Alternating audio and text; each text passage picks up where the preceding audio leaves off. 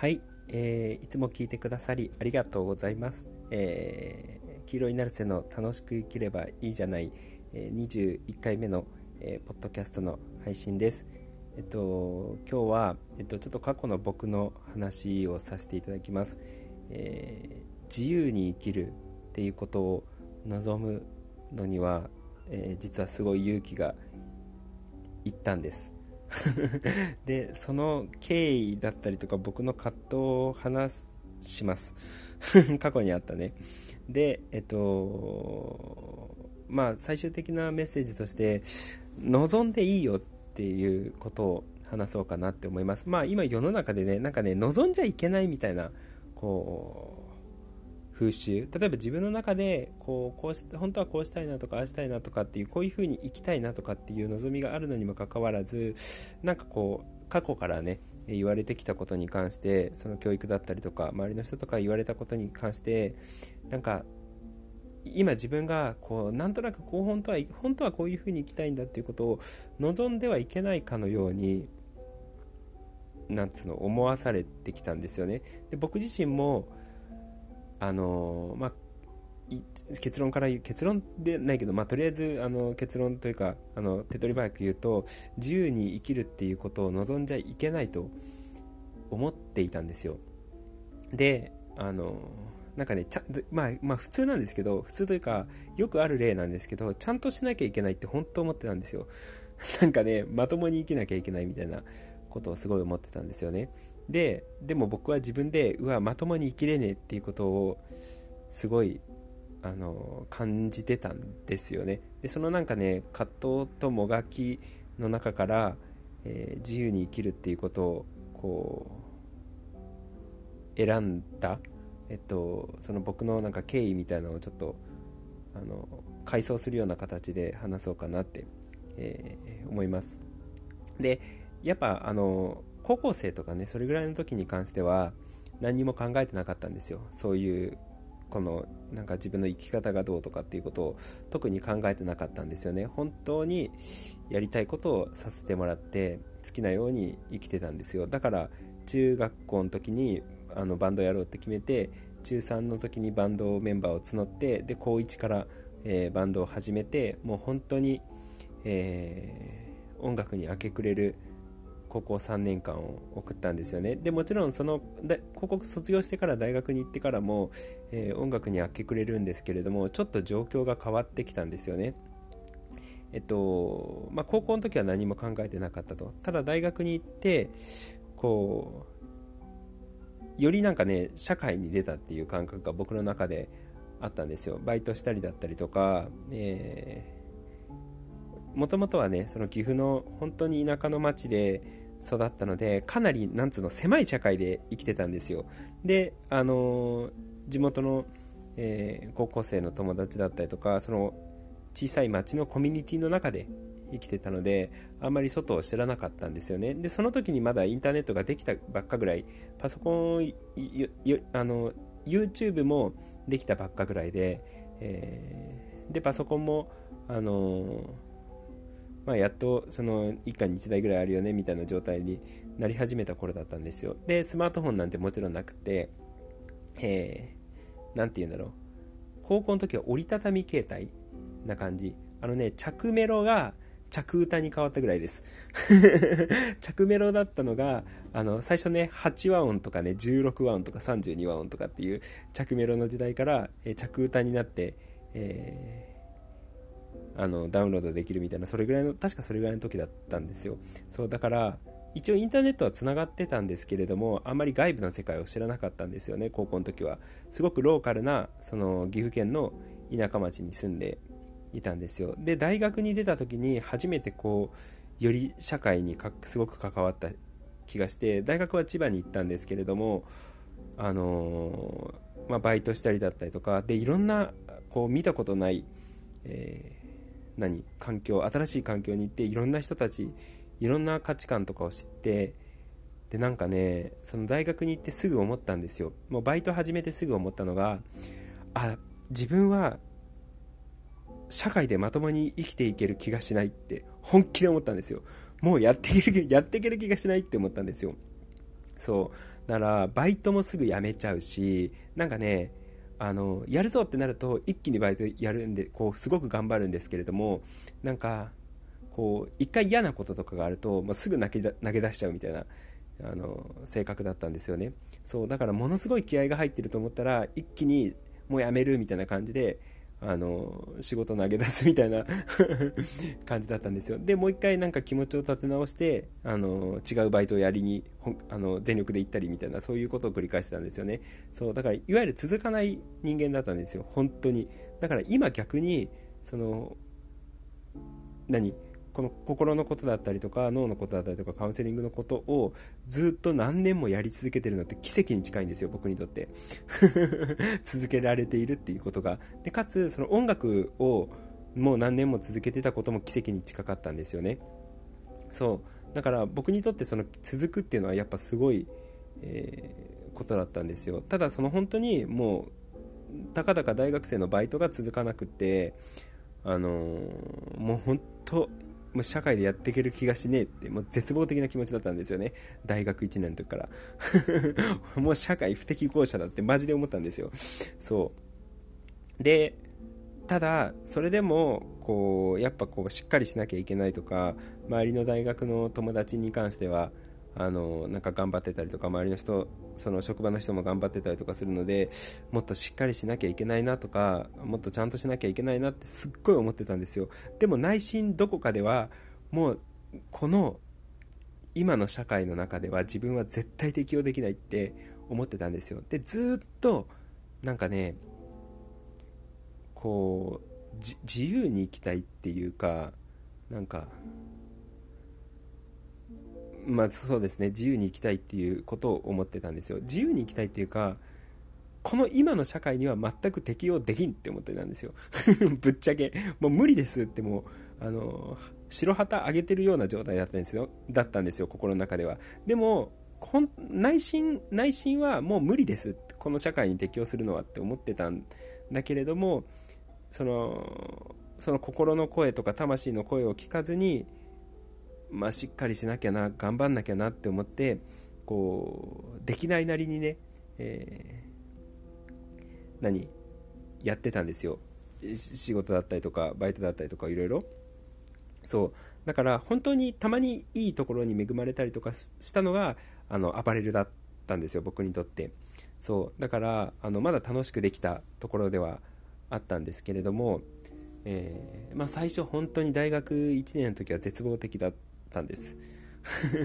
大学12は絶望的で、えー、もうなんかやってくれる気がしない。でもしっかりしなきゃっていうことを繰り返し頭の中で考えてて。そう。で要はもうすごく自由な生き方だったりとかこう周りの人と同じようなこう生き方をしなければいけないって思ってたんですよ。あのいわゆるなんオーソドックスなあの生き方を頑張ってしようとしてたんですよね。合わせようとして世間に。そうでも自分内心でも自分はそういう生き方は絶対無理だなって気づいてるのにもかかわらずそれを無視して世間の常識に合わせようとして頑張って頑張って本当に頑張って もう本当にもうずっと泣いてたので、えーまあ、そういう日々を過ごしてたんですよね。そうだからこう、まあ、劣等感の塊みたいなところがちょっとその時はあったんですよ。でその今の自分じゃいけないからっていうことですごいこうしっかりしなきゃっていう感じでやってたんですよね。そう。でもこう何度もこう働いたりだったりとか社会でいろんな経験をしていくうちにもうどっかで吹っ切れたというかあごめんもう無理だわ。もう無理だわっていうなった瞬間があったんですよね。だからもうどんだけ努力してもどれだけ頑張ったとしてもなんか最高で最高に努力してここまでだって思う瞬間があったんですよ。であもう無理ですって自分でなってある種諦める形でそのなんつうの競争社会とかそのいわゆるこの一般のこの社会に頑張って適応しようとしてたんだけれどもそれができなくってその社会からドロップアウトする形でああもうお手上げですってドロップアウトする形で僕は自由な生き方をもう選ばざるを得なかったんですよ。選ばざるを得なかったんですよ。そう。であのー、なんつうんだろうな。ある種なんてこう負け負け負け負けたみたいな気持ちであの戦ってたんだけれども負けてもう乾杯して自由な生き方をするしかなかったっていうことだったんですよね。そうでもう致し方なくこういう生き方をするっていうことを自分に認めてあげるしかなかったんですよでもよくよく考えたらなんですけれどもこう、まあ、そういう自由な生き方をし始めて、えー、自分でなんかいろいろやるようになってって、まあ、自分でなんか活動するようになってったらすごいいろんなことが楽しくなってきたんですよ。そう。でそういうなんか生き方をし始めてからえっとふと思ったんですけどいや待てよ。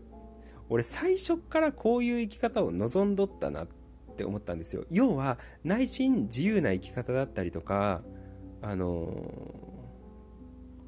なんだろうな、まあ、自由な生き方ですよね。を内心のずっと望んでたのにそして普通の生き方っていうのは内心絶対無理ですって思ってたのにもかかわらずそれなんかなんか変な常識にとらわれてそれを一生懸命やろうとしてたんですよね。要は自分のほんなん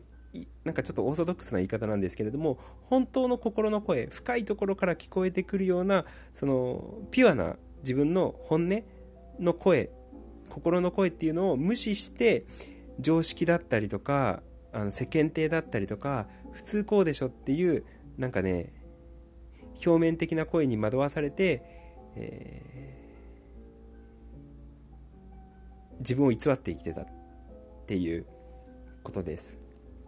ででももうその偽ることも限界になって自分に嘘つくことも限界になってもう素直に生きることしかできなくなってしまい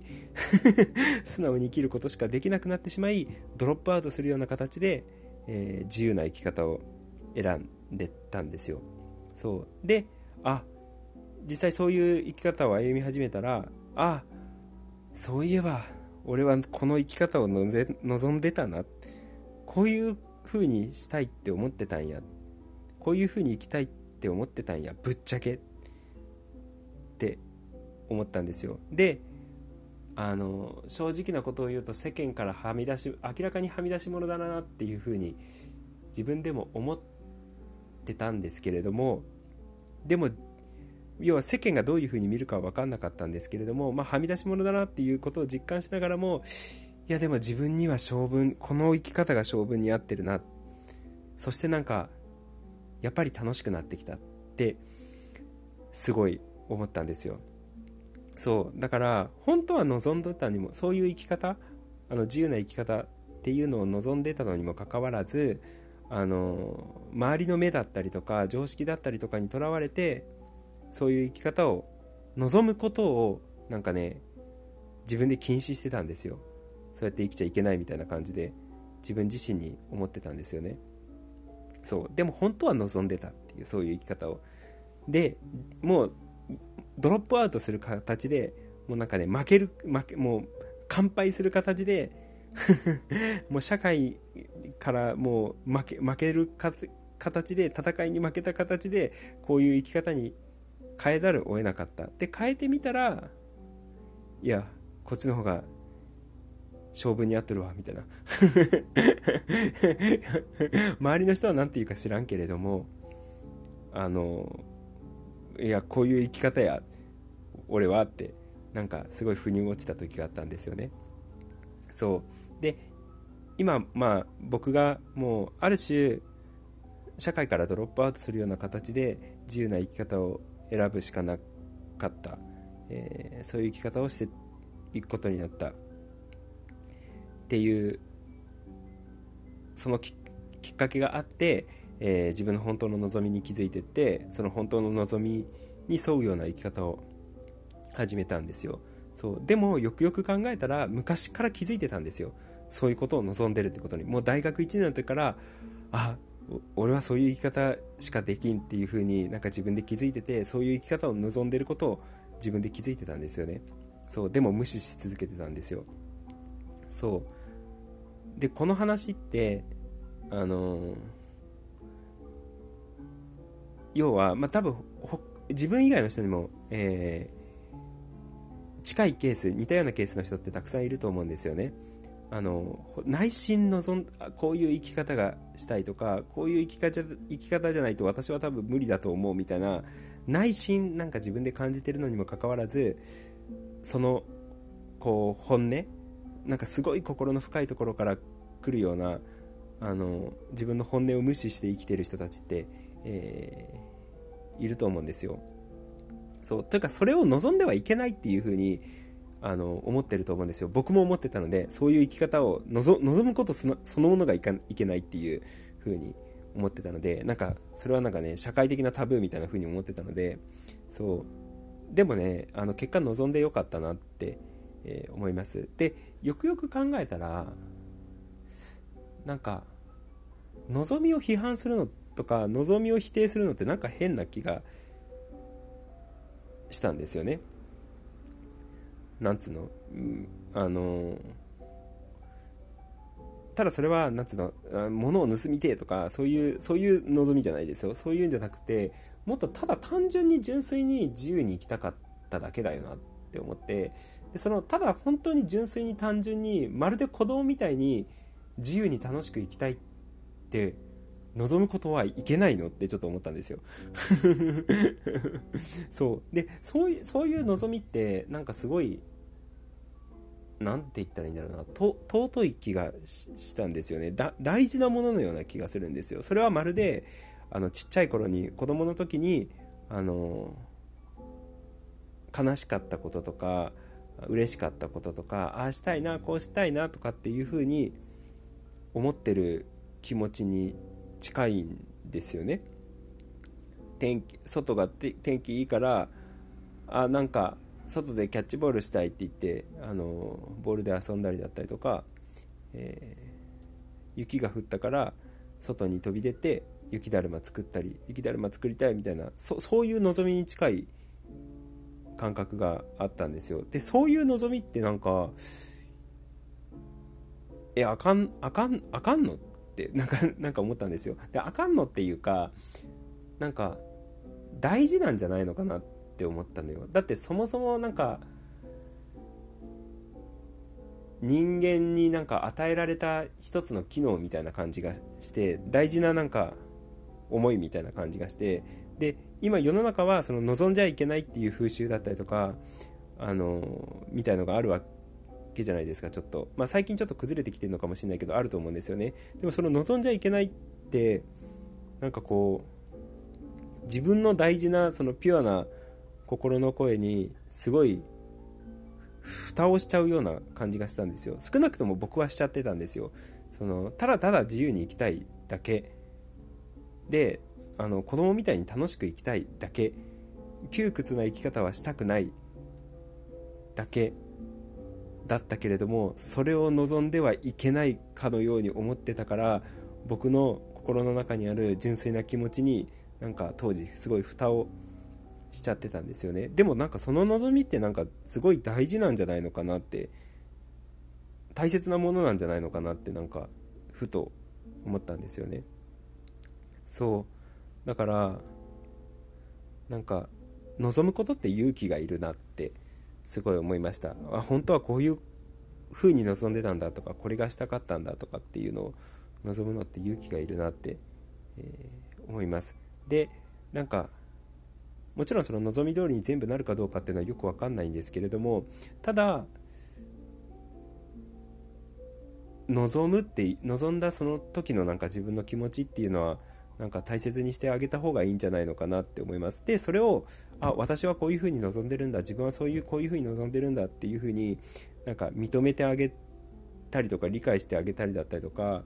なんかその心の声みたいなのをちゃんと聞いてあげることってすごい大事なんじゃないのかなって、えー、思います。で僕みたいにねあのー、頑張って頑張って頑張って無理して無理して無理してでもダメでしたみたいな感じでドロップアウトするような形で、えー、最終的になんかこう挫折するような形で始めた生き方っていうのが実は望みの方向だったっていうパターンとかがあるのでなんかだから結果的にまあその頑張りきれなくてよかったなって、えー、当時のことを振り返ると思います。逆に頑張れちゃってたらそのまま無理し続けてたので、えー、本当に望んでた生き方じゃない生き方をしてたんだろうなって、えー、思いました。そうだから、まあ、ぜひね、えー、今自分が心の中で感じている望みっていうのを大切にしていただければいいんじゃないのかなって、えー、思います。どんな望みであったとしてもその望みそのものはなんかすごい尊いもののような、えー、気がするのでそうむしろそういうね望みをね自分の心の中から生まれてきた声なのにもかかわらずそれを無視するっていうのはなんか自分を大事にしてない気がするなって、えー、思うのでなんかその自分の心の声にとか望みっていうものに本当の望みみたいなすごいピュアな望みみたいなのをすごい、えー、大切にしていただけたらいいんじゃないのかなって、えー、思います。あのまあ、そんだけですね。あの聞いてくださった、えっと、誰かの励みになったりとか何かの役に立ってくれたら、えー、すごく嬉しいです。ということで、え今日も聞いてくださってありがとうございました。じゃあねありがとう。